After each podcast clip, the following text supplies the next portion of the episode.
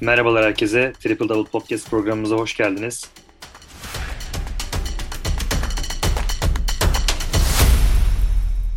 Bugün yeni bölümümüzle karşınızdayız. Sizlerle birlikteyiz. Ee, umarım dinleyenlerin keyif alacağı bir bölüm olur. Ee, partnerim de her zaman olduğu gibi dostum Mustafa. Hoş geldin Mustafa nasılsın? Hoş bulduk Ahmet. Teşekkürler sağ ol. Sen nasılsın? Teşekkürler ben de iyiyim. Ee, bugün NBA'de oynamış ve basketbolu bırakmış uluslararası oyuncuları konuşacağız seninle. Oyuncuların en iyi dönemlerini düşünerekten seçimler yapacağız ve ilk beşler oluşturacağız. Ardından da bu oyuncuları değerlendireceğiz. İstersen takımlarımızı açıklayarak başlayalım ve başlayalım ve oyuncuları konuşalım isterim. Ben takımımı söyleyerek başlayayım istersen. Tabii ee, tabii. Tony Parker'ı ben e, düşünüyorum ilk başta. Mustafa Fransız oyuncuyu. Ardından iki numarada Hidayet Türkoğlu'nu oynatacağım.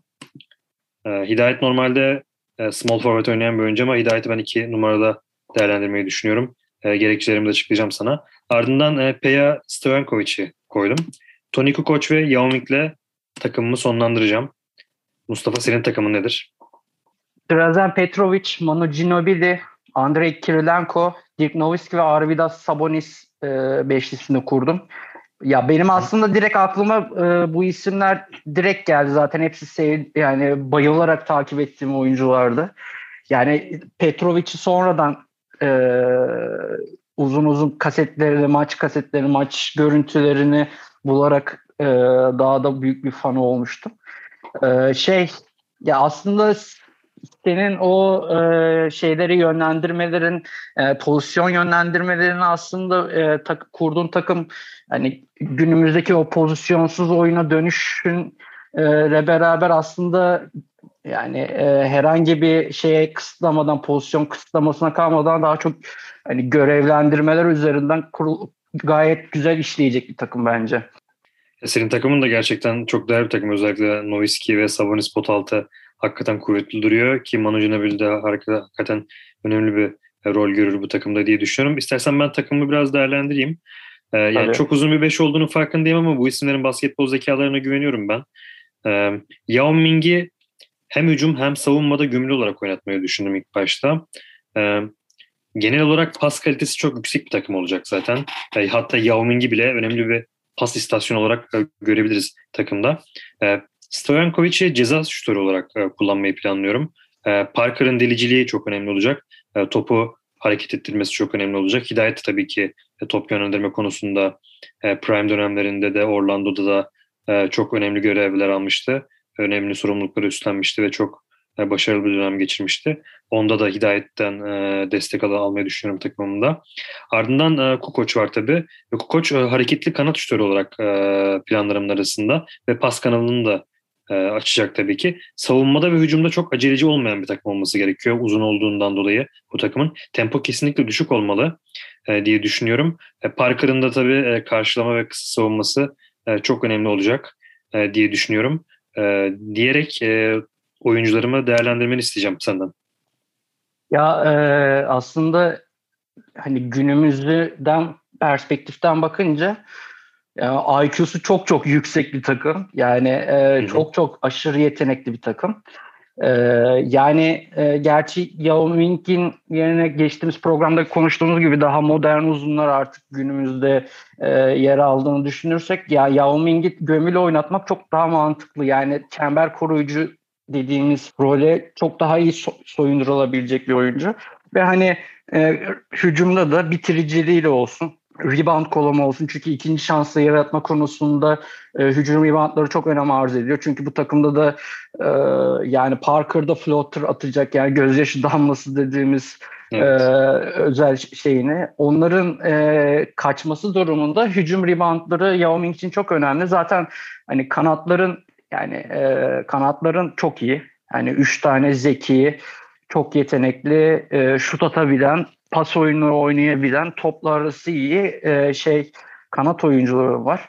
Yani tabii burada Stojakovic bir tık daha e, Hidayet ve Kukoç'un yanında geri planda kalabilir ama e, hakikaten özel takım. Ve Tony Parker, Tony Parker'a da biraz şut attırman gerekecek. Daha da fazla şut konusunda yüreklendirmen gerekecek. Ee, özellikle onun tabii ki de penetre oyunları önemli ama bence savunma konusunda e, ilk caydırıcılığı yaratacak kişi Tony Parker olmalı. Özellikle hani karşılama ve... İyi karşılamalı evet. Ya karşılama savunmasında işi çok e, önemli olacak ve ikinci takımın sigortası bence e, hidayeti e, özellikle fiziğini kullanarak kanat ve e, iki, yardım savunmalarında kullanmak önemli olur. Ya şeyde e, Kukoç da bence yardım savunmasında olsun, closeout saldırmasında olsun önemli işler görecektir. Tabii ki de Yao Ming de e, gömülü oynatıldığı için e, drop savunmasından önce de sen e, erken pick and roll'lara karşı biraz daha önlem alman gerekecek. Yani e, dediğim gibi bir hidayeti gönderebilirsin oraya. Koç'u ikinci şey yardımcı olarak gönderebilirsin. Erken pick and roll'leri bozup e, o Yao Ming'in e, pota altındaki e, çember koruyuculuğu konusunda yani bir nevi Rudy Gobert gibi kullanabilirsin onu rahatlıkla. Evet. Zaten prime dönemlerini alacağımız için iyi savunma yapacaklarına inanıyorum hepsine de. Hidayet'in de e, tabii iyi savunma yapacağına inanıyorum. Diyerek e, senin takımına geçelim istersen. E, Petrovic, Ginobili, Kirilenko, Dirk Nowitzki, Sabonis. Hakikaten e, etkileyici 5. Ya evet aslında hani e, şey biraz daha e, fanteziye ka- kaçarak ben şey yaptım. E, kadro kurdum ama zaten 5'i de çok çok çok çok fazlasıyla sevdiğim oyunculardı. Ya benim o takımda zaten hani e, özellikle işte Dirk Nowitzki'nin bitirici rolü daha önem arz ediyor. Onun e, biraz daha hücumda pota altına yakın hani posta oynatmayı düşünüyorum. O zaten bir çok bildiğimiz fadeaway şutları olsun, e, orta mesafeleri olsun ondan çok fazla yararlanabilirim. Zaten hani aslında tam da günümüz oyuncularından bir tanesi Dirk Nowitzki. O da çok erken geldi. Ben burada işte Arvidas Sabonis biraz daha hani ya çok bitik bir hal geldiği halde Portland'da harikalar yarattığını biliyoruz. Yani çok evet. özel bir oyuncuydu. Zaten ben onu özellikle işte tepede daha bir hani e, hem Dirk Nowitzki'ye kanal açmak açısından da daha rahat post oynaması açısından hem bir yandan da onun zekasına güvenerek biraz daha işte Jokic vari, işte Vucevic vari bir şekilde daha tepede e, topla buluşturup özellikle arkadaşlarına handoff oyunları olsun. E, Petrovic'e, Ginobili'ye, Kirilenko'ya bolca üçlü kattıracak. Pas kanalları açılacak. Yani oyunculara daha koridor açabilecek bir e, yapıda büründürmeye çalışıyorum. Ben de hücumda şey savunmada biraz daha onu e, gömülü oynatmayı planlıyorum. Çünkü e, çok da fizikli yani e, tam tabir caizse e, Thanos gibi bir şey kendisi zaten fizik olarak da.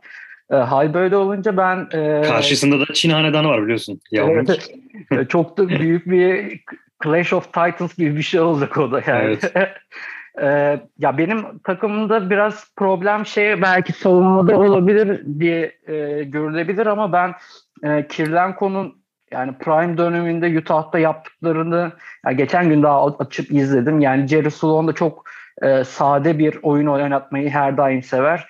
Kirilenko da bu sade oyunda pek çok şeylerini göstermediği halde olağanüstü bir etki yarattı. Ben onu savunmanın sigortası olarak düşündüm.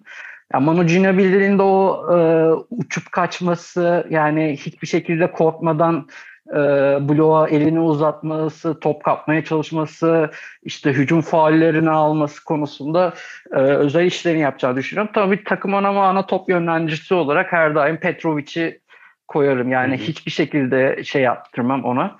Ee, zaten bunu evet, Drazen Petrovic de Arvidas Sobenis'in pick and roll'ları, pop oyunlarında düşünemiyorum bir de şu an. Yani rüya gibi geliyor bana. Manu Ginobili de keza pick and oyunlarıyla takımı e, birebirleriyle çok daha e, delici özelliklerini kullanarak rakibi yıldıra, yıldırabilecek e, özel bir oyuncu ya. Hani hakikaten benim idollerimden bir tanesi zaten sana da söylemiştim. Benim takımın işte özellikle şey e, savunma anlamında e, Kirilenko ve Ginobili'ye çok büyük iş düşüyor. Çünkü Dirk Nowitzki biraz daha hani e, Sabonis'e daha yakın oynatıp e, savunmada biraz daha onun yardım savunmasından faydalanmayı e, planlıyorum.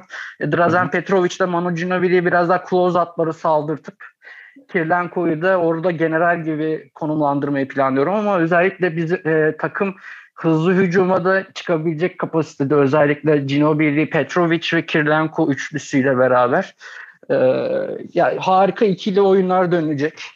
E, bol paslı e, özellikle Nowitzki'nin bitiriciliğiyle beraber e, özel bir takım diye düşünüyorum ben. Ama e, tek sıkıntı işte şey böyle aşırı hızlı takımlar özellikle işte Sacramento gibi olsun şey olsun biraz savunmada sıkıntı yaşayacağımızı düşünüyorum. Özel çok çok hızlı e, hücumlara karşı. Onlarda da artık takımın e, basketbol zekası devreye girecektir. Sen tempo arttırırsan zaten benim takım büyük ihtimalle bayağı düşecektir. O sebeple benim tempoyu çok düşük tutmam gerekiyor. Yani maç sonunda büyük ihtimalle sen topu 4 Nowitzki'ye verirdin diye düşünüyorum. Ee, Valla aslında ben orada şeyle beraber kaldım. Manu Ginobili ve Dirk Nowitzki ile beraber kaldım. Yani Petrovic'e bile vermeyi düşünmüyorum aslında ama e, ya takımında ben Arda Sabonis de olsun Kirlenko da olsun son topu kullanabilecek e, güçte, zekada, yetenekte olduklarını düşünüyorum. Kesinlikle öyle ama ben senin takımına sahip olsaydım kesinlikle topu Dirk Nowitzki'ye verirdim diye düşünüyorum. Peki sen kime verirdin topu benim takımımda? Abi senin takımda topu e, valla ya Kukoç ya da Parker'a verirdim ya. Hani maç, maç sonundaysa şey evet. yapardım ya da hani üçlüye kaldıysa maç, üçlüye kaldıysa şeye Stojakovic'e e, set çiz, çizerdim. Özellikle Miami'nin Spolstra'nın böyle enteresan setleri vardı Hı-hı. üçlük aramaya evet. yönelik. E, James Onlardan, Jones, Mike Miller'lı. Onun gibi bir set çizip e, Stojakovic'e üçlük arıyorsam, iç üçlük gerekiyorsa onu kullandırtırdım. Ama dediğim gibi öncelik Parker'la Koç'ta. Ya ben e, ilk başta Yao Ming'e topu indirmeyi düşünürdüm. Ya gerçekten e, çok yüzdeli bitiriyor çünkü Yao Ming biliyorsun boyu çok uzun. E, eğer öyle olmasaydı, eğer üçlüye kalsaydı Peje, Peje Stojakovic'e e, çizmem tabii ki daha uygun olurdu. Eğer dışarıda bire bire kalsaydım da Tony Parker'a verip bir drop shot'la e, bitirmeyi sanırım düşünebilirdim diye düşünüyorum. Peki Kukoç hakkında ne düşünüyorsun? Ya bizim zaten hani e, burada bir spoiler da vereyim. Bizim e, seninle ortak yazımız olacak Chicago'nun tripit dönemiyle ilgili. Hı hı. Yani a, a, hani şeyde de Last Dance'de de izledik, gördük, ettik. Onun şeyini gördük. Çok geri planda çok e, biraz mobbinge maruz kalmasına rağmen e, yani o Yugoslavya topraklarından e, hala Yugoslavya'daki spor ekolünü hala bugün inanılmaz bir şekilde e, bir fabrika gibi özel sporcular yetiştirmesinin belki de en elit, en tepe örneklerinden bir tanesi koç. Yani çok geri planda kalmasına rağmen yeteneği olsun, yaptıkları olsun.